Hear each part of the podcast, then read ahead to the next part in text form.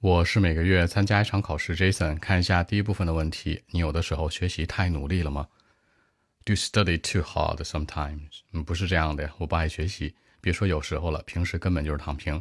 那我更喜欢的是出去玩，那享受自己的自由时间。比如说寒假、暑假才是我喜欢的。我不喜欢学习，把这个问题给它否定掉。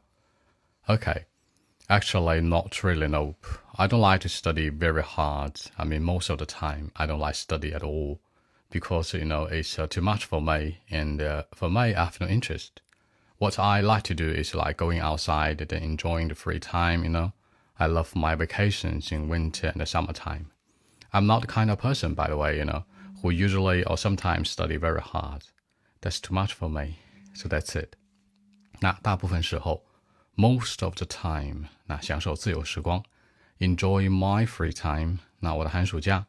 my vacations in winter time and summertime。更多文本问题，微信 b 一七六九三九一零七。